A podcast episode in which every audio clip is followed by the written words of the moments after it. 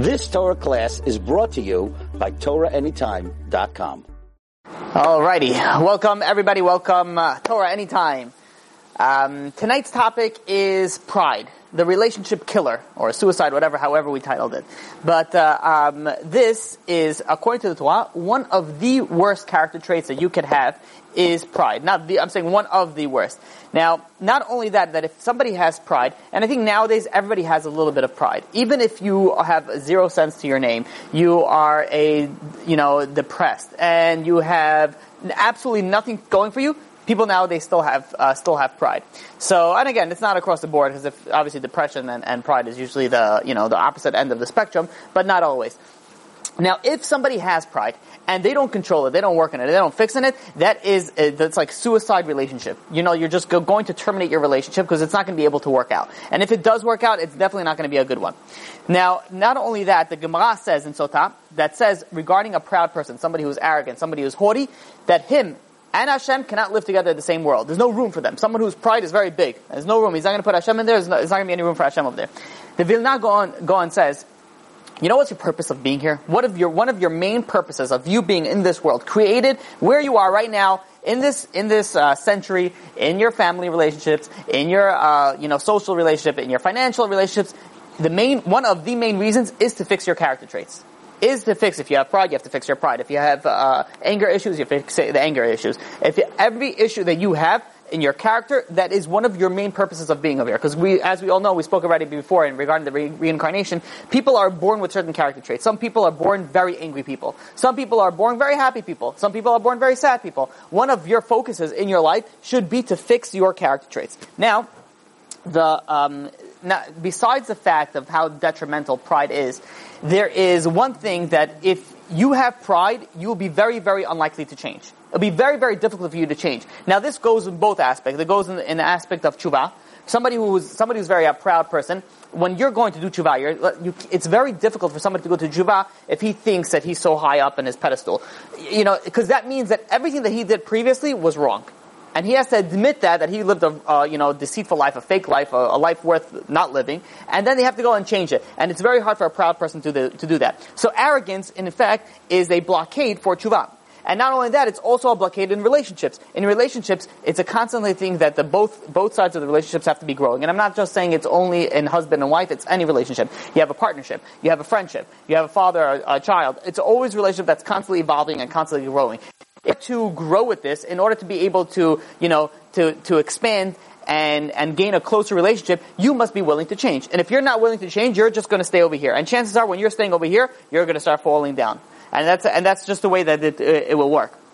Now, how bad is, people, uh, people have gone to so, such an extent because of their pride. I heard, um, I heard this story, I, I heard it a, a, while ago. I don't know, and I really hope that it's not true, but uh, listen to this crazy story. There was uh, once two families that were, you know, well-to-do families, and they had an argument with each other. And one of the, you know, one of the families started having bad things happen to them. And one thing after another started bad, bad, bad, bad happening to them. So the rabbi came over to them and said, listen, he says, you know, make peace. Make peace. There's no blessing when there's, when there's fighting, when there's, when there's machloket. So the guy says, absolutely not. Let him make, let, let, let him go apologize to me. Says, I'm not making any peace. A few months go by and his son dies. This person's son dies. And it was like, not like he was sick, it was like a crazy, horrific, like, like very, very unnatural disaster death type of uh, situation. So he goes over the rabbi again. He goes, pays a shiva call and says, listen, you know, things are not good happening. Wake up, do tshuva. Nothing doing. Do tshuva, I mean, make peace. And then a few months go by and another child dies. Within a few months, another crazy, crazy uh, scenario. Rabbi comes back and says, "You're crazy. Just, just make peace. What are you causing all these problems for yourself? Make peace. Even if he's right, even if you're right, doesn't matter. Just make peace. Have a happy life already. Just leave it behind you." And the guy, with this part, I can't, I cannot, uh, and it's hard to believe. He says, he goes to the rabbi and he says, "I'll bury all my children before I, I apologize to that guy." This is how far pride will go for a person. He says, no, I'm not going to go down. I'm not going to step down. I'm not going to apologize to you. You know why? Because you have to apologize to me because I am who I am and you are who you are and I am better than you. Right? And that's where it all boils down to that people with pride will not be willing to change, will not be willing to go down. Now, it is very important whenever you're he- hearing any shiur that's on Musar or character building, the first thing that usually people think about, or if not the first thing, it's usually along the way. So you know, really be able to listen to listen to this? My spouse. Oh man, They both, boy, do they have this issue. Or, oh, you know, I have a friend who needs it. People always think about, when you, we're going to speak about a lot of things today, the most important thing is internalize it yourself. Focus on yourself. Focus on what you could change out of this, uh, out of this scenario. Don't worry about the whole world right now. Focus on, on changing yourself. The whole world will worry about themselves. Let me explain to you a few things on how difficult it is to live with an arrogant person. If your if your spouse is very pride, uh, has a lot of arrogance, it, this would make a lot of sense uh, uh, sense to you. Now we're going to go according like in a, in a very far right you know way, but just because you'll be like, okay, I don't have this, I don't have that, I don't have this, doesn't mean that you don't have pride or arrogance in you. This I'm just going to the extreme. Number one, a proud person is never wrong. It's, they're, they're never wrong. And even if they are wrong, it's very hard for them to admit it. They're not going to admit it. Both to people, it's going to be an interpersonal relationship, they'll never be wrong, and to God, they'll never be wrong. Even if they do a sin, they'll convince themselves somehow that they're right, because it can't be someone like me will do such a sin, because I'm not, I'm not a, you know, I'm, you know, I am who I am, I'm an amazing person, yada yada yada. So, so a pride person, an arrogant person would, you know, doesn't believe that they're doing anything wrong. Now, if they don't think that they're doing anything wrong, not only that, let's say, let's say they finally, okay, fine, I did something wrong. Let's say they go, they, they stepped out of their box and it says, you know what, I did something wrong. The next barrier that's going to be is going to be very difficult for them to apologize. A proud person has a very, very hard time going to somebody else and saying those three words, I am sorry. I am sorry. Yeah, three words. Uh, yeah, it's going to be very hard, very, very, very hard, right? Those, those, uh, th- that, for a man, when you go get married, you have to say two sets of three words. I am sorry and I love you. What did I do? And the next one, no, I'm just kidding, not that one. So, that's a bad one. Never say that, right? Because what, what happens? You walk home, your wife's upset, or your husband, you know, and you're going over there, and you're going to say, well, what did I do now, right? And what are they going to say? Oh, you don't even know what you did? Forget about it. I'm not even going to tell you, right? So never say those words. I take that back. It should be, I love you, and I'm sorry for whatever it is that I did. Next is, for a proud person, every single thing has to go their way. They're very, everything is my way or the highway. And they won't even be able to consider another possibility. This could be anything from redesigning the home, to where to move, to where to send the kids school, to there's certain things that people, it's only my way. Everything has to go my way or, or the highway. And that is, that is a big problem with someone who's very proud, very arrogant. The next thing is that they get angry very, very easily. Why do they get angry very, very easily? And they can get angry on the smallest things. Because they feel, even if it's a small thing, be like, how, how can you do that to me? Do you know who I am? You, uh, you know, it doesn't matter how ins- insignificant, how small, how minuscule the, the issue is, they get upset. Why do they get upset? Because you insulted, you hurt me. And I am an amazing person in their eyes. Now, in, I keep on saying I'm an amazing person. do you know who I am? Some people don't even don't even associate with that, but yet they still get all these issues with uh, you know with them because they don't even put the two and two together. For somebody to say, "Do you know who I am?" means he has to admit that he's arrogant. Most people don't admit that they have pride. Most people are just like you know these scenarios will go but they'll never say it's because, oh, you know who I am. They'll just take that part and internalize it. So, it's very important, even if you don't feel, oh, you know who I am, you, and you still might have these issues, it's still something that you need to work on. The next thing is, is that they are very hard to appease. So let's say you get somebody who's very proud, very arrogant, upset. It's going to be very, very difficult for you to go and apologize. Because even if you go on and apologize, which it might be easy, you know, you don't have pride, so you'll go, okay, I'm sorry for what I did, they won't accept it. I'll be like, no, no, no. You have to apologize to me 10,000 times, and you know, and you have to do this, and you have to do that, and why should I forgive you? You know what you did to me? You know what you did to me? You know, you cut me off three times, and one, you know, uh, what did you do? You know, what did he did already? And, but it will be very difficult to, to, to, uh, to accept the apology because it hurt him so much because he has so, he has so much arrogance. The next thing is, is that, um, is, is that they need to constantly be praised. Always have to give them compliments. Always, always have to give compliments. Now, very, very, there, there's a disclaimer that has to be paid on, on this particular one. If it's your wife, she is required and needed constant compliments, and it's not considered as if she is proud and arrogant. Why? Why is it not considered if you're proud or arrogant? Because a woman constantly needs her praises and, and uh, her husband. The reason is, is that the, the, the, wife always looks up to her husband. At least that's the way it should be. And the, one of the punishments in Adam HaRishon, when he did the sin from the Etz Hadaas, the Chava, the woman, what she got is Hu Yimshol. He will rule over you. Which means is, is that even if a woman is making more money than the man, and even if the woman is more successful in all areas than, than, than her husband, a good relationship, a woman comes home and she's going to look up to her husband. Even the guy could be doing nothing of nothing. He's sitting at home unemployment for like 16 years, you know, and she's like making millions of dollars and he's just living off, he's the, you know, not even being the, the what is it called, that man housewife, whatever that's called. The, so he, and it doesn't matter. She will look up to him. That's the way it's supposed that's the way that it should be. Now, when when you know she looks up to him, she requires some constant you know uh, you know praises. You're you're amazing. You look beautiful. You're cooking amazing. Even if it tastes like charcoal, and even if she looks like a goat, it doesn't matter, right? With the goatee and everything, it doesn't matter. You have to constantly praise her. One thing that you're allowed to lie for, shalom bayit, right? Problem is, is that people use the shalom bayit and they lie and everything. Oh, you know, whatever. I can't go learn Torah, shalom bayit. Time to go to uh, you know to the movies. You know, and they and, oh, we got to go to the club, shalom bayit. You know, there's certain things. A piece of the home. There's certain things that, yeah. So peace in the home, you can tell your wife. She says, oh, do I look pretty? Yep, 100%. Make sure to look at her first, because then she'll get it. She's not stupid. Be like, you know, from up the stairs, you're on the computer, be like, hey honey, do I look good? Huh, you look amazing. You know? and be like, no, make a look at her, even if you're looking past her, it doesn't matter, but the idea is, um, you know, the, the idea is, is that they need constant, constant praise, and it's not considered as if they are a, uh, they have arrogance and pride. They need it. This is what they need. A woman needs it. Now, a man, on the other hand, should also get praise. It's always always good for the spouse to praise the, the husband. But at, when when it's if it's something that's constant and they need it all the time, or if they need it from their coworkers, they need it from their friends, they need it always, always, always, then there's something underlining there, and then it might be an it might be an issue over there of arrogance or pride. Now, many people, you know, the, let's say in a, in a you know, let's say there's an argument at home, a husband and wife, and you know, they decide to go to therapy, or they go to a rabbi, and they sit in front of the rabbi, and sit in front of the therapist, and, and they say, you know what my issue is, and this, and they say this is the issue. And the therapist, uh, you know, is like waiting, be like, okay, wh- what else? Like, no, no, this, this, this thing. And the therapist means, you mean like this tiny little thing is what you're blowing up about.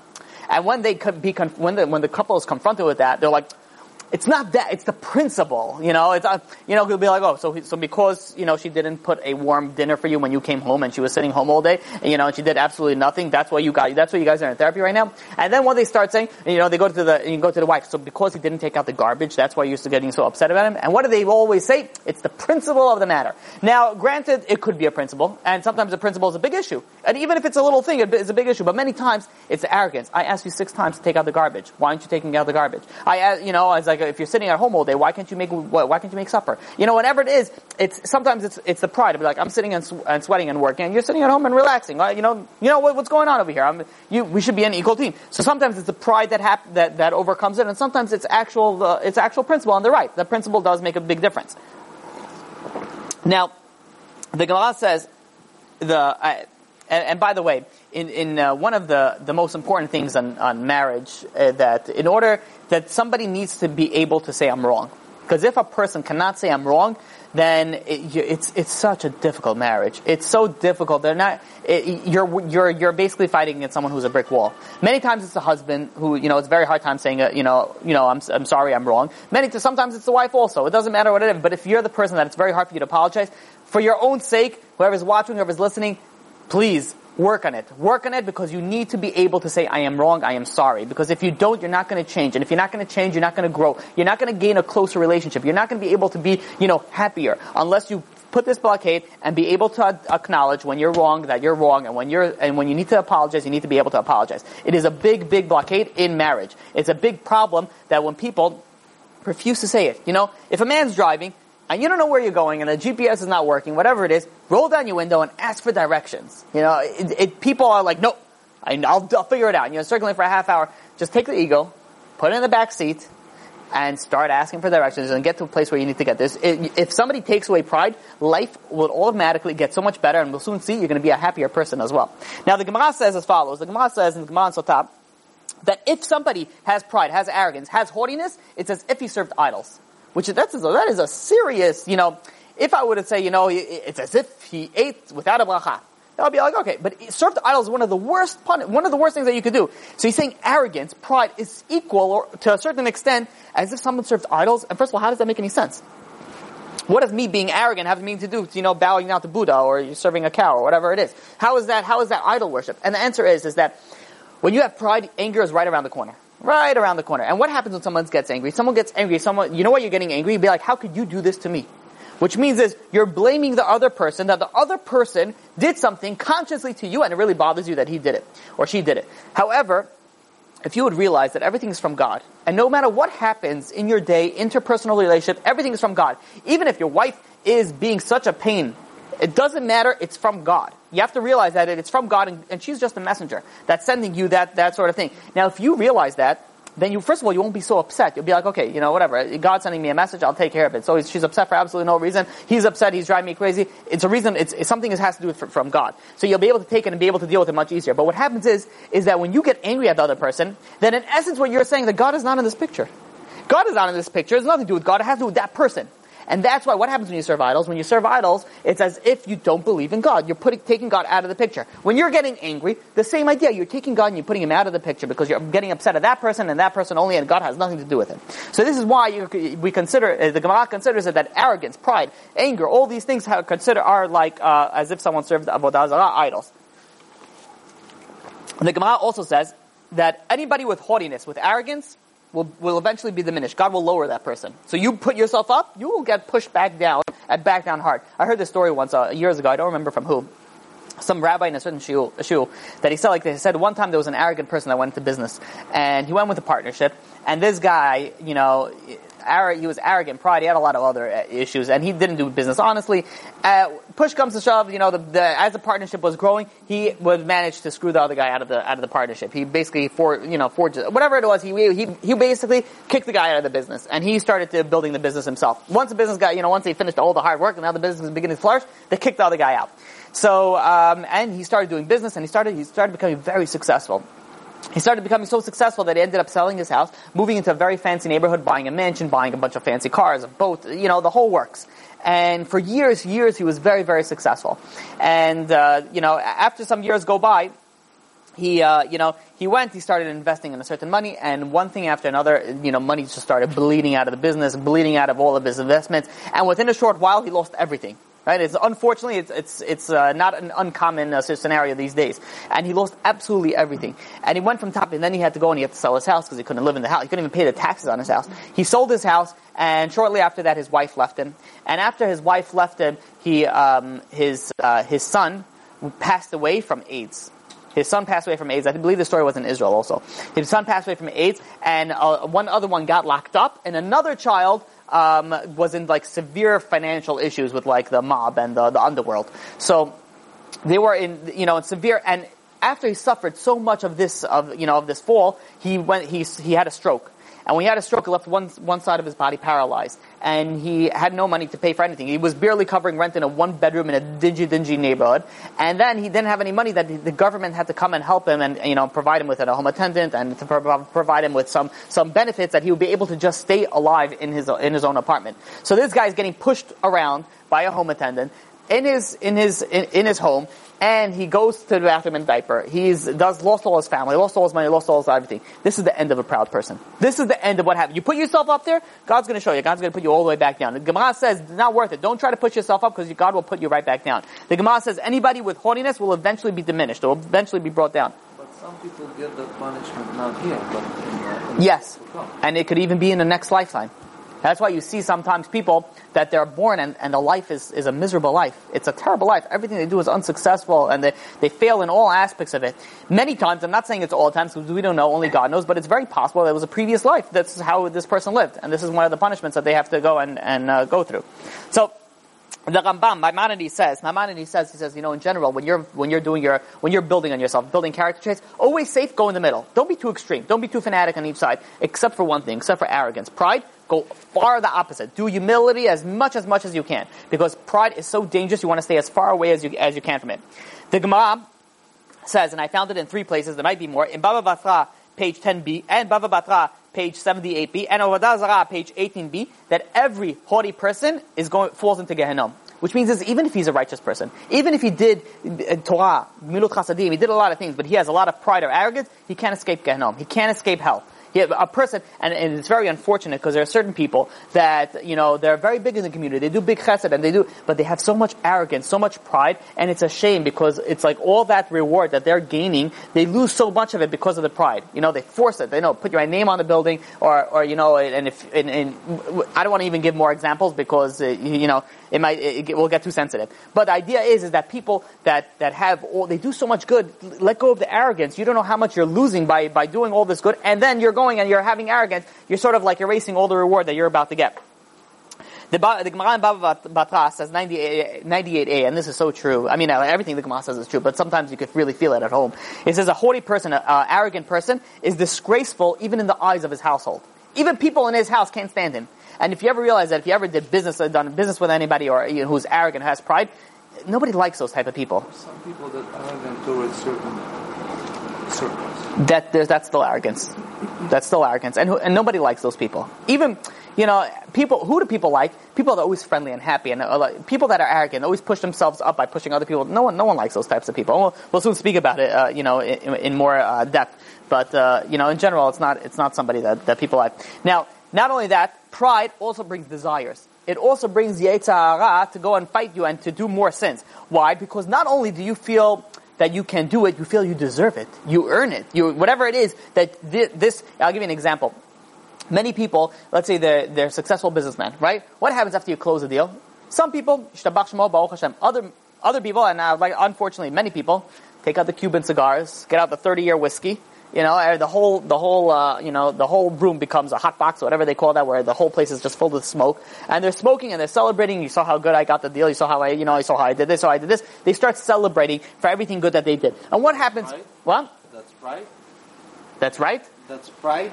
That's pride. A lot of it is pride. I, look what I did. You saw how you saw how I closed this deal. You saw how I got it. You know, and I got it five percent more, and I was able to get this, and I was able to go. What? Me. Kochi v'otzim yadi asali t'chaya lazeh. I did this. I all did this. Of course, it's pride. Really, if you're successful at business, it's all from God. If you fail at business, it's also all from God. What do you think that you that you could do it without God? That God Sorry, but if you do it as a team and you still like uh, hold up the table, smoke, your team smoking the cigars and everything. Right? I'm not saying it's a bad thing if you want to, you know, celebrate. Right. But the idea is, is, is make sure that you think who really is supposed to. What happens when you celebrate? You're like, awesome. But it's a good, let's say you want to make a kiddush on Shabbat. You make, you, you know, you close a five million dollar deal, right? So of course, make a, make a kiddush. That's amazing. You help, you know, you're saying, you, you're, you're, you say doing a seudat hodaya, whatever it is that you're, that you're doing. But don't forget to think who the person that, the, the entity that actually gave that to you, and that is God. People forget, and they, they, they, they you know, they do it. I'll tell you the story like this. Uh, it, first of all, what happens when somebody's successful? They, they want to party.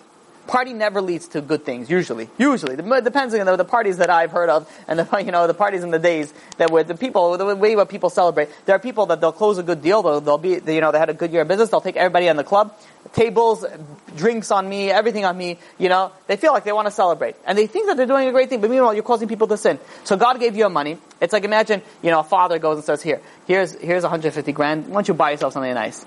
And you take that money, and you buy crack cocaine, and you go give it to his, you know, teenage son, and be like, here, why don't you smoke some of this? And the father says, "The- with the money that I gave you, you went and you, this is what you caused my child, you chutzpah? That's what you're basically doing. Somebody's successful, God is giving him money. He takes the money. He goes to other people and be like, "Hey guys, hey guys, come, come, come, come. Let's do a lot of sins on me, on the house." You know. So how how are you actually thanking God? I'll tell you like this. This is a, this you, you, we should have more more people like this in, in Israel. This is an unbelievable story I heard from Pesach Krohn. I don't remember the people involved in the story, um, but there was one somebody in Israel um, that uh, he went he visited Israel, extremely extremely wealthy businessman, and he met uh, with one of the most. There's a certain organization in Israel. I don't recall its name. What it does uh, is it's a medical organization. So what it if let's say there's a child that needs to go for whatever reason to America for, for some sort of medical equi- medical uh, you know uh, treatment, yeah, thank you. So what they'll do is if they need, let's say, sometimes in order for this for someone who's really sick to fly, they need a lot of equipment, and this insurance is not going to cover it. This organization covers it. It has all these crazy equipment, equipment that costs hundreds of thousands of dollars. They have, and they'll like provide it on the plane. If not, they'll charter a private jet. They'll do like everything for these type for these type of situations.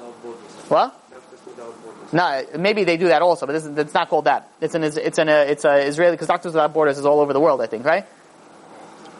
This is a specific or, uh, organization in Israel, and this is what they focus on. It's unbelievable what they do. They'll they'll hire a private jet and they'll fly somebody with all this machinery, and they'll, they'll pay hundreds of thousands of dollars just to get this kid to for for. And this is the insurance doesn't cover. So this is what they'll they'll go and they'll cover. So it's unbelievable. So they met. They were they they did some sort of meeting afterwards, and it was when they finished the meeting. It was really late at night. It was 3 a.m. They said to each other, you know, the, the guy from the medical said, listen, to the businessman said, listen, you know, you're not here that often. Want, to go to the Kotel? Let's go to the Kotel. You're here, you know, you're flying tomorrow morning. So the guy says, yeah, of course, you know, I haven't been to the Kotel. Let's go to the Kotel. So they go, they get to the Kotel about 3.30, whatever, in the morning.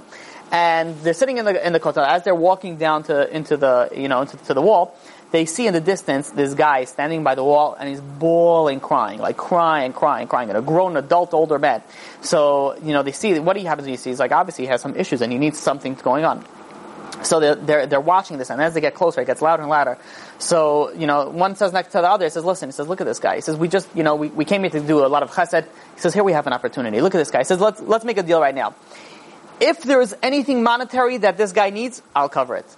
If there's anything medically that this guy needs, you'll cover it. The guy says, absolutely, you got, you got yourself a deal.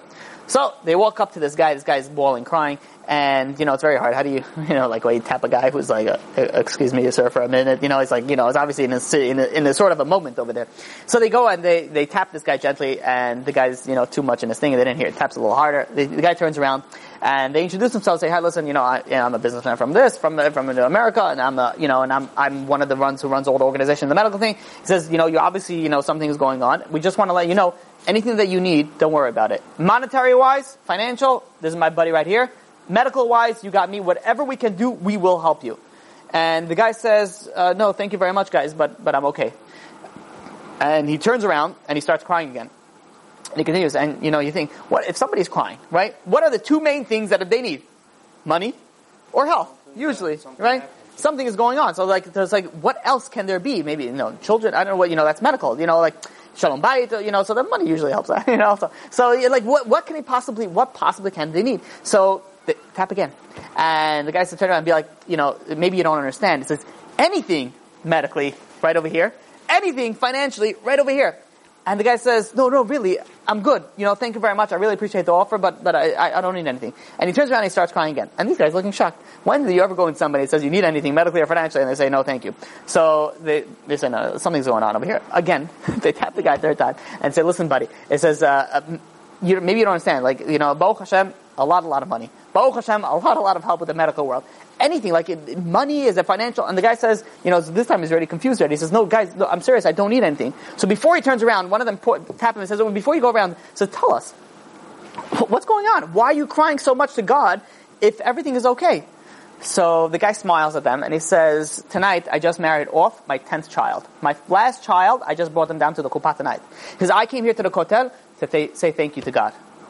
How many of us will actually go and cry like we need something when we just are just coming to say thank you? How many of us, when we close a deal, when we make a lot of money, and when we do things, we say, God, thank you very much. You're awesome. Thank you for everything that you, that you did. Yeah, yeah, true story. True story. Now, Pesach only says true story as far as I know. unbelievable, unbelievable speaker. If you didn't, if you never heard of him, go look it up on Torah anytime about Pesach Krohn. He did the Brit Milah for my son also. He's also a mohel. So, he's um, unbelievable guy.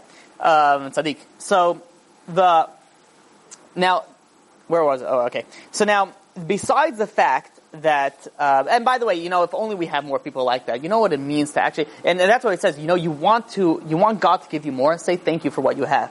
You know, when you're when you're graceful, when you're grateful, God will want to give you more. You know, this guy married off ten children. Hashem, it's an amazing thing. And he went to the kotel after. He didn't wait till the next day. Three thirty in the morning, he went after the kotel. Before he went to sleep, I'm going to tell God thank you. And he went and he was crying like a baby, telling God thank you for everything that you've done. Now, the next thing is is that uh, um, pride brings jealousy. Now, what, what does it mean by jealousy? So you could have somebody who closed a $1.5 million deal, and he feels great, he's whatever, he's celebrating, whatever he's doing, and then he hears that his, uh, you know, his, his uh, competition or his neighbor, whatever it is, close a, uh, you know, $200,000 deal. Hurts him a little bit. Like, ah, you know, maybe I should have, you okay. and, but why, why, why is it hurting you? You got your 1.5, so they, they didn't even get a, a fraction of what you made. But no, it still bothers them. Why? Because I need to get everything. Everything should be me, and it's all, you know, it's a win, win, win, win, win, win, win. And if he gets it, it just bothers them. So it breeds jealousy. Pride breeds jealousy. Now, this is also, you know, one of the reasons, and it's unfortunate why people, you know, they um, they feel a little bit. Some people feel a little bit happy when other people fail. They feel a little bit happy. Oh, you know, the marriage didn't go well. You know, you know, and they, they, they you know, I, have I've heard this and I've seen this in person and it's so hard to understand. It's like, you know, they're like sitting over there, they're talking to somebody and he says, oh, you heard what happened? You know, you, whenever you say you heard what happened, you know it's Lashon Hara coming right out. And he says, oh, you know this couple? Yeah, they're, they're going through divorce. Be like, what? What? I can't believe it. That's so terrible. And this guy, they're glowing. They're so happy. Why are you so happy? This guy's going through such a hard time. You know why? Because their life is not so great. Their marriage might not be so great. And when they hear that somebody else is doing worse than them, it's a little bit, okay, you know, means they're doing something. yeah, okay. they're, they're not so bad. They're not so bad. But why is that? And I'm not saying it's all pride. There's a lot of other factors that go into this specific scenario. But a lot of it is pride. Okay, so I'm better than that person. There are certain magazines, I, I, I don't know their names, and to be honest, I don't really care. U.S. Star, I don't know, one of these, Esquire, I, I I may be saying names that don't make any sense, but there are certain magazines and what their focus is, is they take celebrity gossip and they just make up lies about celebrities. Be like, oh, they're going through a $400 million divorce. Meanwhile, they're worth $200 million tops, both of them. And oh, this guy just gained 450 pounds. And you see a big picture. You see like a Brad Pitt wobbling with 600 pounds, you know, and you know, you, you just, you see him in the next magazine right next door where it's, where it's a real magazine and he's completely fine. Uh, and people go and they'll buy this magazine's in business and they know that it's a lie. They know that these magazines are 100% not true. Yet why do they buy them? One of the reasons that they buy them, it feels better about them. Yeah, it feels better about themselves. All right, look at these people that, you know, they're in Hollywood. You know, they're all on drugs. They're all unhappy. They're all on this. They're all on that. Why? Because when you push them down, you feel a little better about yourself. And what is it? What does that have to do with you? What does their unhappiness have to do with your happiness? You should, happiness should not be, uh, you know, should not be relevant. It should not be based off other people's, you know, uh, criteria. It should be based on internal, whatever is going on with you. Now, there's a, there's another very very big issue. Um, I spoke of this uh, in the women's class, but I think it's more uh, more apropos for in the men's class. Uh, road rage.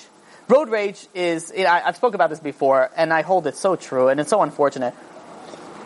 What happens? Why is it that if someone cuts you off, there are many people that they want nothing in their life other than that person should get into a terrible accident right in front of them, flip over. the. So there's something going on. It's like it's like you know you know like you could be like you know like Hitler is a terrible person, but then that person cuts you off. You'd be like, I wish death upon him. But like what? He just cut you off. What's the big deal? And people get so upset when but by and, and I'll tell you like this crazy, crazy. There's a, AAA foundation of traffic safety that said that every single year there's more than 1,500 serious de- injuries or deaths that happen because of road rage, because of, and I want to use the, because of senseless traffic disputes. And you've seen, you see people with, uh, they have a dash cam, and you see them what people fight over of the stupidest things, and they get so upset, so angry because how can you do this to me? Uh, and what uh, people are driving in the road, they think that this lane is my lane. You you stay where you are. This I own this lane while I'm on it.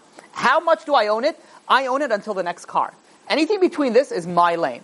So, uh, but if you want to cut off, cut off the guy in front of you, I don't get upset. But if you cut off me between this car and the next car, I get very, very upset. And not only that, even more, they'll, they're driving regular, they're cruising, they're putting on cruise control at, you know, they're driving 65, and they see somebody, you know, they could see he's thinking about, you know, he's like, he's like, he's like veering, he's like, he sees that, Person to get. Forget about cruise control. This guy, yeah, and they go straight ahead. Why? Because this guy's not going to. But it would have made any difference. It would not have made any difference. It would have slowed him down. The guy would have cut him off and gone faster. But no, it, it bothers people. It bothers the people. blinkers on. That's why. Whatever the reason is, doesn't matter. The bottom line is it's pride. It's, it's my lane. Don't get in my lane. It's my lane. My, let me tell you like this. I'll give you a proof. You're sitting on, you're sitting at a red light, right? There's you, and there's another car right next to you. And you see that this car wants to either make a left or whatever. I mean, it's trying to go in front of you. Whatever it is, if they want to make a turn, they go in front of you. So they start inching up. So what do you do? You inch up. Oh, no eye contact. No, chas v'shalom. No eye contact, right? It's like this. You're out of the corner. ah, You see his car move up a little bit. You move up a little bit. And you're waiting. You're, it could be, I've seen cars in the middle of the street. It was red. I mean, they could have just drove already because they were in the middle of the street. They were like blocking their crosswalk. That's how much they're inching up. And they're going, and the second that the green light goes, it's a drag race. You know, the flags go down and vroom, they both go and they try to see what the, you know, who's able to get anybody up. Now what happens, same scenario, you gain eye contact. Same scenario, you're inching, inching, inching, inching, and then by mistake, you know, you made a mistake and you caught eye contact with the guy. And the guy goes to you be like, oh, you know, he signals you, do you mind if I please, you know, cut you off? But come on, please, of course. You'll start directing care traffic. You'll be like, oh, no, wait, let this guy go. Come on. You know, you're all of a sudden, you're, you're the most nice guy. What happened? What happened? The answer is, is he gave in to you. He said, listen, I can't do it. I'm asking you for help. Oh, you're asking me for help. You need my help. Yeah, of course. Of course you can go. I don't mind. Yeah, go ahead. You know, it's all pride. It's all pride at the end of the day. The, the difference, the two seconds, if they cut you off, usually doesn't make a difference. And let's say they cut you off and then you get a red light. Oh, you know, 35 seconds. Right? What is a, what is a, you know, so a long light? 65 seconds. I Yeah. a pride every day. I, that's why I say, I say for the men, it's a very big issue. For the women, you know, the, you know, whatever, they, you know, as they drive, they're doing their makeup, they know, they're doing all the, whatever the things that they're doing. You know, so someone cuts them off, they don't get as upset. You know, there's also another thing that's very interesting is that people talk to themselves in the car. Can you believe this guy? No one in the car. but you know it's funny because like I- I'm driving and you know I look at the weirdest. I I don't look at the uh, you know what everybody else looks at. I'll, I'll give you an example. I was by a wedding um, recently and you know when the kala walks in, what does everybody do? Everyone stands up and looks at the kala. You know, and everyone's uh, uh, and they're, they're smiling and they're taking pictures. What I did is I happen to know this guy very well. I stood up and I looked directly at the khatan. I took out my camera and the second the kala walks in, I didn't even see it. But I saw his facial expression. I started snapping pictures on him, just on him. Why? Because if he ever comes to me in the future, I'd be like, listen, I need, you know, never, I don't know what I did to get married to this girl. I'd Be like, no, no, no. You want to see the face that you saw, that you, the facial expression that you had, that a khatan had when he sees his kala walk down the chuppah. You know, it's, it's, it's, uh, really what the, what the pictures should do. Forget about the kala in this moment. Right? Get a picture of what the, how the khatan looks when he sees his kala. That look, when she's walking down the aisle to him, is, is priceless. And I took a picture of that. That's why I took the picture. You see the smile and the glow on his face. That he will ever, you know, should ever, uh, you know, I'm putting this picture on the side, saving it. I should never need it, but it's good to have. And um, because you know the, the, the amount of, of you know the happiness that you see off this person is unbelievable. So I look at weird things. I know whatever. So when somebody's driving and they're and they're you know obviously there's some sort of feud, I sometimes look at the car and you see the people are having conversations with the other car. The windows are up. They can't hear them, but you just hear them like they're mumbling something and then pointing and they're, they're getting really upset and they're like screaming as if the other person can hear you. Well, the other person can't hear you. Just releasing some energy, I guess. You're screaming and talking in the car. But at the, at the end of the day, the bottom line is all this anger, all this thing, all this road rage, it's all pride. I mean, granted, I'm not saying it's 100% pride. It might be other issues in stock and other issues that, fine. But, but at the end of the day, most of it has to do with pride. Most of it has to do with arrogance. Now, another proof is, is that let's say, you know, an ambulance is driving. Ambulance is driving, a cop is driving, a fire engine, everyone stops, no problem. You know, and you'll go. Because you feel like they, you know, they, they're more important at this point than you. The other person, not more important. You, right now, are the most important on the road. The other person, the ambulance, the, the fire engine, or the cop, that's more important. However, let's say in an aspect for, of, um, uh, let's say so you, somebody pull, pulls you, you know, cuts you off, and you know you get really angry. But then you find out as you try to cut him off again, you see that there's a pregnant woman standing in the back, like screaming and yelling, and you're like, oh my god, this guy's going to. So what do you do? You're like police escort. You're like honking ahead. You're flashing the lights. You're calling police escort. You're like helping this guy cut off everybody else. What happened when you realized that this person needed it more than you, and you put, were able to put your pride down for a minute? So a lot of it has to do with pride. Now, what is what is uh, uh, pride of, of a woman? What, what does a woman get her pride from? No?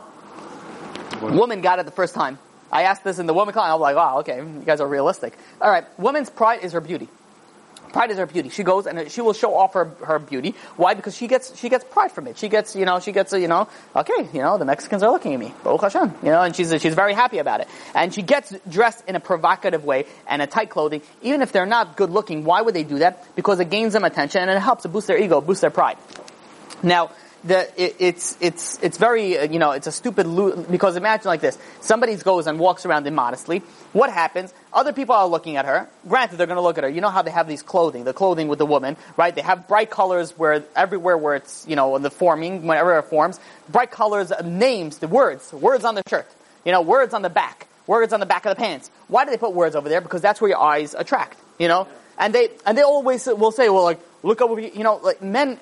Have you ever realized you're driving in the street at night and there's an ambulance in the distance? You're like a fly sometimes. Your eye just can't stop looking at the lights. Like what's going on? Why? Because you're attracted. Your eyes subconsciously get attracted to certain things. You get attracted to shiny colors. That's why women they wear bright shiny pink. Why? Because it attracts the eye. It's a very you know you look at it, it attracts you even if you're not consciously looking at it. It, it attracts you. This is one of the reasons why they wear the in Ayin Hara, they wear the red bracelet. Not that it, not that it's a halacha reasons, but one of the reasons is it attracts the eye. So you get you you know you lose your concentration of what's going on there. But at the end of the day, you're you're um, you know they're wearing provocative clothing. They're getting upset that women, men are looking at them, but they're really happy that men are looking at them. But they get upset because they want to show people that they don't want it. And at the end of the day, they're, all they're gaining is a bunch of sins. One sin after another sin after another sin. Because every time somebody looks at them, they gain a sin. Only if they're dressing immodest. If they're dressing modestly and they're doing everything that they're supposed to be doing according to halacha, people could look at them from today till tomorrow, think of the most dirtiest thoughts. They're fine. They did what they're supposed to do. You know, so imagine they have one inch short skirt. For one inch, 10 billion averot. If you would have done, and the biggest, the biggest thing I don't understand is most of the skirts that they wear is, is long enough. They just pick it up. They, they pick it up. I'm like, why you, you're. It's like, I can't even give you an example. It's, that's how idiotic it, it is. I mean, granted, I'm, I'm a man, so it's very hard for me to, you know, it, we're talking about different species that were, you know, women think differently and men think differently. But at the end of the day, if you think about what you're, you're gaining, no, okay, so you're getting a little pride. People are going to go and say, "Wow, nice knees," uh, as opposed to like, what? What are you going to have over there? Ten thousand uh, averot. You're walking down uh, Broadway. You're walking down Times Square in this in this type of uh, you know dress garb for what? For for a little extra thing. Meanwhile, you could just pull it down and make everything you know 100% kosher. What can we do? We can only we can only speak about it. Hopefully, they'll have to uh, change on themselves.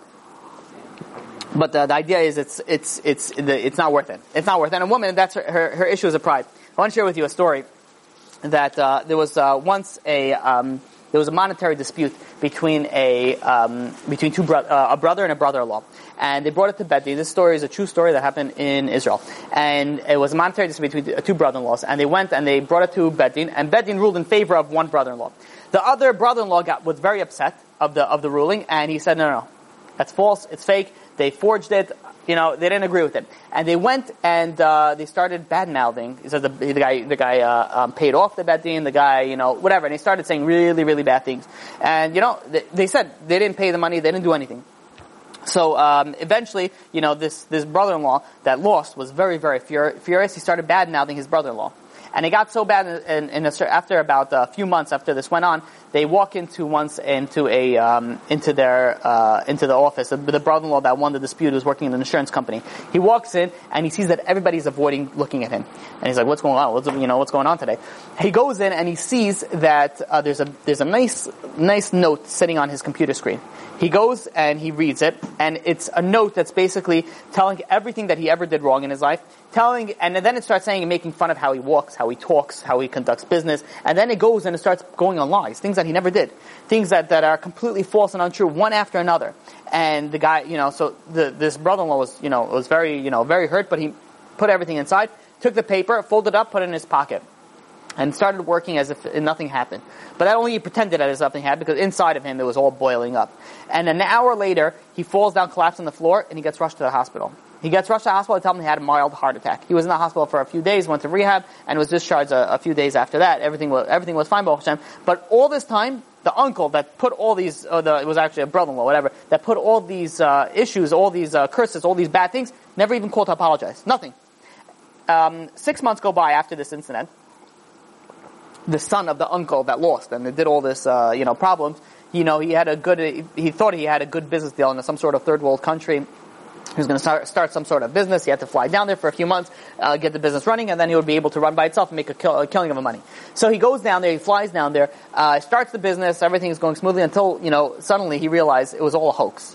And they started, you know, they basically took all the money that he invested. And not only that, is that they went and they framed him. You know, when you get framed in a third world country, you're done. And he framed him in a third world country and they threw him into prison.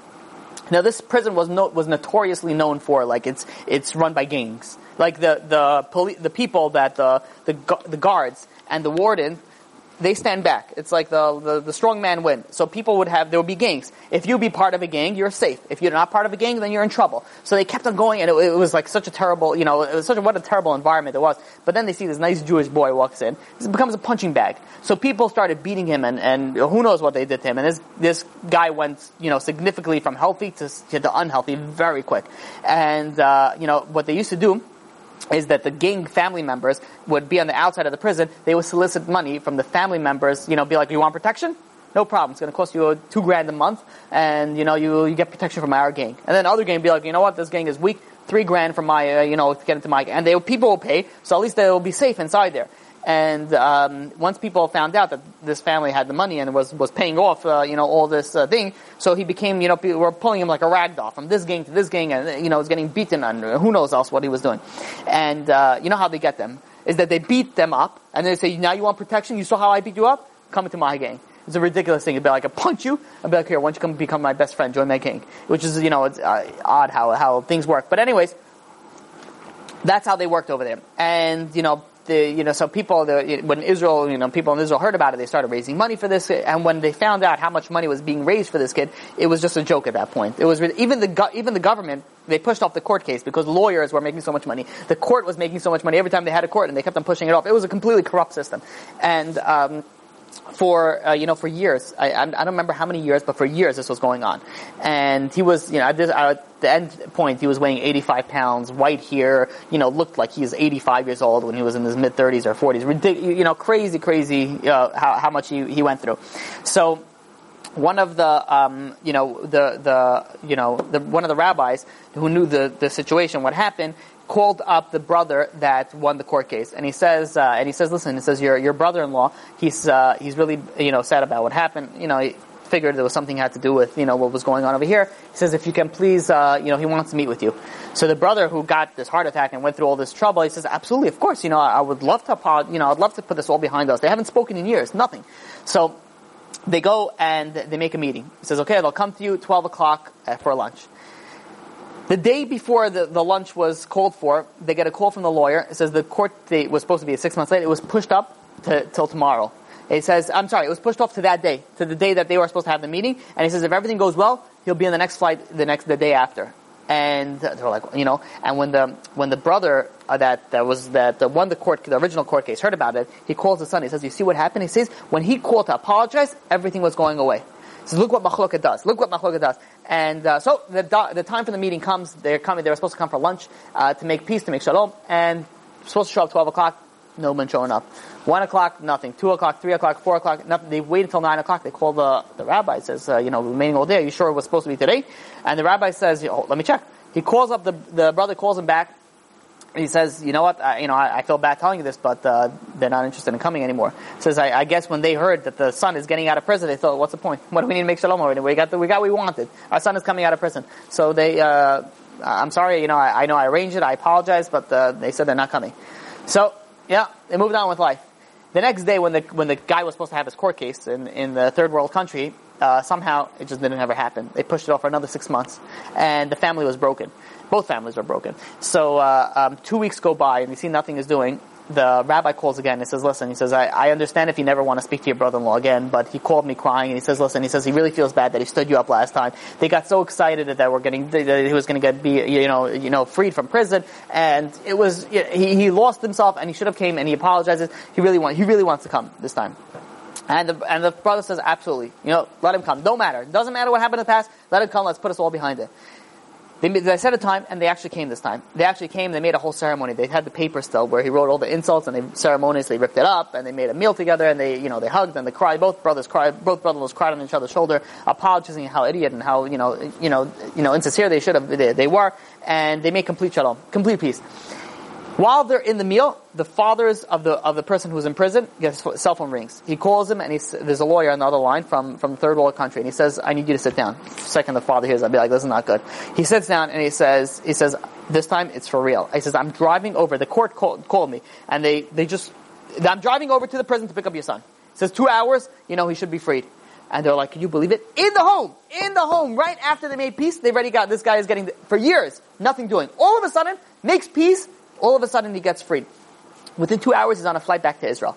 Right? Look at what, what machloket, what, what can do. And what, what, what does this all boil down to? The pride. The pride of the fact that no, I'm not going to apologize to this person. I am not going to do it to you. If oh, we would only know what would be, well, how many blessings we would have in our life if we would go and, and just get rid of this, uh, and get rid of this pride.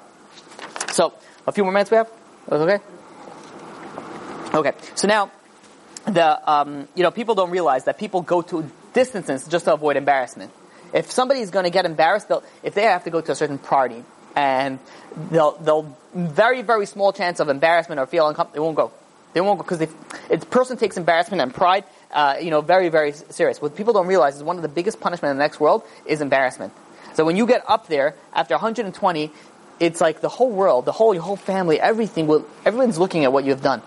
Your whole, your sins, everything, one of the, one of the most severe punishments is pride is an issue of pride. The, you know, Korach. Korach was destroyed. Why? Because of his pride. He thought, look, why is Moshe becoming the big one? I should be the big one. Now, uh, before actually we get to Igeret Ramban, there's something very important that uh, an arrogant person, someone who's pride, cannot study under somebody else because they think like, what can this guy teach me that I can't? I know everything. You know, pride people. You know how pride people are. Uh, explains Reb Dessler. He says, you know how you have a little kid, you teach him the ABCs, right? And uh, at this point he knows the whole ABCs or she knows all. They think they know everything. They know absolutely everything. And then He'd be like, no, but now you have to learn how to put the words together. Oh, you have to know how to sound the words. Once you learn how to sound the words, now I know everything. But like, no, now you learn how to put the, they put the words together, now I know everything. That's how a pride person is. A pride person is you teach him something, he knows everything. I'd be like, well, but you, te- you don't know everything because you teach him a little more. Now I know everything. I'd be like, no, okay, now I know everything. I, you know, I, I've spoken to people many times, uh, uh, you know, uh, unfortunately, who knows, like maybe three, four times uh, on different people. Well, I'll try to put them to yeshiva. You know, they want, they're becoming more religious. Get, go to yeshiva. How are you going to learn? You got to got to start with something. Get basics. Go to yeshiva for a few months. You get get some background. I'll be like, no, it's okay. I, I don't really need to go to yeshiva. I'm like, what do you mean you don't need to go to yeshiva? He says, no, I went to yeshiva one, for a year when I was younger. And so what does that have to do with anything? I'm like, do you know how you, so you read Hebrew? And be like, no, no. You, you know how to make brachot? And be like, no, no, but I know everything else. Like, and I start asking halachot, like simple stuff. You know, like what do you do on Shabbat? And simple, simple stuff, don't know anything. But yet in their mind, they know everything. Why? Because they sat through in high school once in a, in a class in a yeshiva. And people think, people think that they know absolutely everything. Very, very difficult for those people to learn anything. They'll never learn anything because they, they will not come to class. Why won't they come to class? Why they, they won't ask any questions because they think it's beneath their dignity. They think, okay, how could this guy teach me something that I don't know? I could just Google it. I could just, you know, look it up. And pride people don't learn. And they're very, very difficult for them to learn there's a there's a um, a very very famous letter called the Igeret Ramban. Igeret Ramban. So in the year, um, it, it, happened to be in Spain. What the way it used to be, the, used to be run by Christianity, and Christianity would always try to convert. Um, you know, always try to convert people. In fact, like it's still nowadays. They always try to convert the Jews. Like, you know, just leave us alone. We don't bother you. Don't bother us. You know, do whatever you want. But it's funny because like I get messages sometimes. Um, do you believe in our holy Savior JC? You know, um, and, you know. So I'm like, do you? I'm like, you know, and I'm like, what? You can't tell me anything practically that you could tell me that that would make me change my mind. That some guy, you know, they, and they convince who I don't who I don't know how many people they convince, but they try so hard. They constantly try. There are people that dedicate social media just to bring Jews to Christianity. And they'll put like Jewish letters and everything. They'll put, they'll say Shabbat Shalom. And then you'll scroll a little bit in their pictures. You'll see like, you know, there are Messiah. Yeah, you know, Yeshua, whatever they, you know, JC, and they do all these things. You're like, well, who are they trying to fool?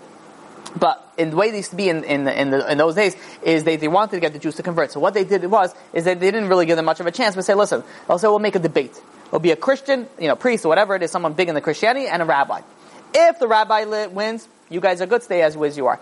If the priest wins, then you all all the Jews have to convert to Christianity. And it wasn't like, okay, well, we decline, we're not interested. It'll be like, no, you have to do it. And uh, so one time this came to, in the year 1263, it came to Ramban, Nachmanides. King James of Spain came to Ramban and he says, listen, you're going to have a debate with this, uh, with this Christian named Pablo Cristiani. And um, he said, fine. He says, I'll have a debate, but on one condition. He says, you have to let me speak as, as freely. You can't let me, you know, politically correct. I have to be, you know, Christianity. He says, you want me to have a debate? You have to give me the freedom of being able to say whatever I want. The king said, fair enough, you got it. So they have a debate. The debate was supposed to last for five days. It was like a serious debate. By day two, the king, who was who was the judge of the debate, he he stopped the debate and he told Ramban Nachmanides, you know, capitalist, unbelievable mind. He says, uh, you know, he's he was also a physician by trade, and he says, you know, we get the point. You know, you guys won. You're you're embarrassing us. You know, just and and a token of, of like that, he gave them actually paid him 300 gold coins. And he says, you know, he says they stopped the debate earlier because the Ramban Nachmanides was decimating the Christianity and proving the debate was how can you, you know, prove that, that really the JC was the Messiah? You know? And the Ramban just ripped it apart. Ripped everything from A to Z apart, embarrassed them so bad that they just had to cut the debate early. Embarrassed them so bad that afterwards, the, the, the, the Christian church, uh, they went over to Ramban and they says, uh, you better leave the country. He says, we, you know, it's not safe for you to stay over here and they forced him because they said, you know, every time he walks around, be like, this is the guy who defeated basically Christianity. They actually forced him out of his uh, out of his country, and he went and he moved to Israel at the age of seventy two. He went, he moved to Israel, and now if you go to Old City, there's still a synagogue, one of the synagogues that the Ramban built. So what happened was when he was in Israel, when he was in Israel, his family was still in Spain. So he used to co- he used to correspond and write letters to his, his children. One of the famous letters that he wrote was called the Igeret Ramban. Igeret Ramban is a is a is a letter that it's people read it. It says he writes it that he tell his son he should read it once a week, and people re- read it as a segula. It's a good uh, you know it's a good sign that people read it. You know, and you, you could even you know in English doesn't matter what It's it's. also about pride. Yeah, talks about pride. Right, and he speaks constantly about about uh, about pride. So I want to speak about what something that he wrote read over there. He says, and I'm going to paraphrase. He says, you know, let's say you have money. Let's say you have something, and he says, what what are you going to be proud for? He says, who gave that to you? Everything comes from God. And, it, and, it, and this is not what he says, but I'm going to paraphrase. I'm going to use that based off what uh, what he was going at. Beauty. You know, if someone's pretty, beautiful, good looking, you did something for that? No, you were born with that. You were born with good looks. Smart, you're also born with that. You were born with a high IQ. You come from a good family, you were born into that family. You come from a wealthy family, you were born into that wealthy family. He says, what did you do already? What do you have to be proud for? Even if you worked for something, and even if you tried hard for it, God gave it to you. He says, at the end of the day, what do you have to be proud for? You have absolutely nothing to be proud for. And the, the, um, there was once a rabbi that he used to have uh, two, uh, two. Uh, we're almost finished in uh, one and a half pages left. That's a I'll finish the whole topic instead of that. Maybe five minutes should be done. So. There was once a rabbi that used to have two papers in his po- one paper in each pocket. One of them said "Bishvili nivra olam," for me the world was created, and the other one was "Anochi afar ve'eteraim," but dust and ashes. For one pocket, he had, you know, I'm, you know, the world was created for me, and the other one is like I'm nothing, I'm but dust and ashes. The trick is to know when to pull out each one. And this is a topic that Bezrat Hashem will speak about is self-esteem. Hopefully, the next week or the week after that is the is the coming up uh, topic of self-esteem. Now the now the, the idea is, is that, like say for example, bullies, right? People, why do people bully others? One of the reasons that they bully others is because by them pushing them down, they make themselves feel better. Now, the, there is, there's more than that. There's also, you know, and I remember I was once uh, working on, a, you know, I was syndicating a deal. And uh, I was working with this broker, and this broker told me, and we're, we're corresponding back and forth for, for quite a while. And we're on the phone at one, you know, particular conversation, and then he said something which changed the way I viewed him forever. And he's like, um, he's like, okay, you know, I gotta go, I gotta run, I got, I'm closing this million dollar deal right now, I gotta go, but, you know, we'll speak afterwards. Click. And I'm like, okay, you know, not inter- from that point on, not interested in doing, doing business with him anymore. Somebody who's closing a million dollar deal doesn't tell other people he's closing million dollar deals. He's not closing million dollar deals. Then he, what all he's telling me is he's a talker, and I don't deal with talkers. I deal with closers. You know, if you're a talker, not interested. You know, you're not going to gain anything. People, what do the people do? And they go and they talk, yeah, yeah, yeah, it just made him so much money. You know, that person didn't make so much money because otherwise, they didn't say. Somebody who's always going and, and showing off what car he drives, know that he's insecure about something. Somebody who's secure about something doesn't matter. They don't build off off other people's that. They don't start showing off and they're putting other people down by by you know by bringing themselves in a way of bringing themselves up.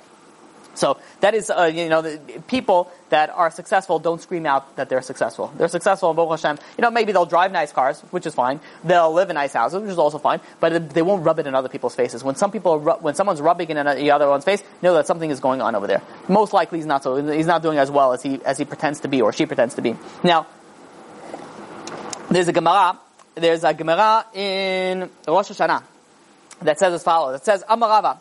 Kol ha'ma'avir al midotav ma'avirin lo al kol peshav. Which means, translation, if somebody overlooks somebody, those who wrong him, the attribute of judgment overlooks his sin. Which means is you want an easy way to get rid of a lot of sins that you have brewing? Don't look at other people, what they did to you so closely. Forgive and forget of what other people did to you. God will forgive and forget what you've done to, you know, to them. It's sort of a, a measure for measure type of, of scenario. Now, it's very hard for somebody who has pride and arrogance to go to get this is like a, you know, it's like a golden platter. It's such a, it, it's such a, I mean, you are, you're, you're overlooked somebody wrongs you, they overlook what you wronged other people, what you wronged to, to the Torah. It's such an easy fix, but yet people can't do it because of the pride. I can't look at what that guy over, overdid to me. I just can't. There are certain people, they, they, deal in business and somebody, you know, whatever, you know, screwed them, you know, basically stole their deal or, you know, you know, cheated them out of money. They have a very hard time to overlooking that. And they, they, don't realize that they have such a secret of success right there. Overlook it. It doesn't matter. It's past already. Stop dwelling in the past. Okay, so don't do business with them anymore, but live, move on. Move on. Don't forget about it. Forget about it. People hold on to a grudge so more, so long and they can't move on. And when they can't move on, they're, they're, you know, they're just showing that they can't forgive it. And when we're showing you can't forgive the other person, you're showing it that it wasn't have anything to do with God. It has to do with that person. And that is a very, very bad thing. So learn to move on and, and, and grow on. And I want to share with you this final story, which we'll end with, is, is on how, um, you know, how, where with these, uh, these, uh, what can you do by overlooking on, on, on, somebody who does something to you? There was once a couple that went over to a rabbi, and, um, actually before they even went over to the rabbi, they went over to all medical. They, there was a couple that had money. Unfortunately, they didn't have any kids, so they went from from place to place. From you know, they flew to all the specialists in infertility, and they tried all treatments, everything. Nothing was going. So Afterwards, unfortunately, what do people do is after they they they avoid they, they use up all the resources. Let's go speak to the rabbis. It should be really the first one, but uh, sometimes it's unfortunate that you know who are we to blame? You know at least they're coming. So they go to the rabbis, and uh, they go. Uh, the, this rabbi is giving a blessing, not working. This rabbi, finally, they hear of it. There's a certain rabbi that everything. Oh, he's like a miracle worker. It's like a miracle worker. Go to this rabbi. They fly down to just see this rabbi. In order to see the rabbi, these popular rabbis, you have to usually wait on a long line. So they're waiting on the long line. They come in front of the rabbi. They write him a certain, uh, you know, paper. They give it to the rabbi. The rabbi looks at it, looks at them, and he says, "Listen, I wish I could help you, but I, I can't." And um, you know, and you know, and he basically, you know, and they and they sort of like confused, like, what is, what is that? You know, you're, mir- you know, just give, give us a blessing. We're, you know, and, he, and the rabbi was like, no, I, you know, I can't. And sort of the, the guy, the guy who's assist, his assistant, goes and basically picks up, okay, and you know, next people is a long line. And the couple walks out there and be like, we just flew down here so that this, you know, this, no. So, um, they go and they circle around back, wait back at the, back of the line, be like, no, no, something is going on. They wait in line again, finally come up after an hour or two, and they go in front of the rabbi and be like, you know, please can you give us a blessing for a child? The rabbi looks at them, and, you know, he's like, he's like, he's like, no, I, I told you, I, I, really wish I could help you, but I, I really can't do anything. And again, they leave. I says, no, no, no. They circle again, back again to the third time, and they go on the line, and they say, listen, Rabbi, when they get to the rabbi, it says, we flew here, we came down here, we have no resources, we're begging of you, please, just give us a blessing, just give us a blessing. And the rabbi says, look at them, be like, I, I really wish I could do it, but I can't. I'm telling you that I can't. The blessing's not to work. And he says, so, so, you know, when he explains to them, he says that, you know, I would love to help you. I would love, but you don't see my hands are tied in this situation. There's nothing that I can do that will help you. And depressed and despondent, they get up and they start walking out. And then the rabbi says, but, he says, I could give you some sort of advice. So they're like, okay, any hope? They said, uh, so the rabbi tells him, says, if you ever see somebody who gets embarrassed in public and doesn't respond to the other person who humiliated him, he gets humiliated, I'm sorry, he gets humiliated in public, and he doesn't respond back to the person that humiliated him, go right away and ask them for a blessing. They're like, where are we supposed to go for this? You know, is there like some sort of corner where humiliation happens that we can? And the rabbi says, good luck. So they go, they fly back, you know, like when are we going to find this? And nothing, and nothing happens, you know. And they, they're looking like, okay, who's? Yeah, the whole flight home, they're like, okay, who's going to get embarrassed over here? You know, the thing that's going to happen, nothing's happening. They wait a month, two, nothing happening. Eight months go by, and this woman goes to a wedding. Now she's going to a wedding. She completely forgot about what the rabbi told her.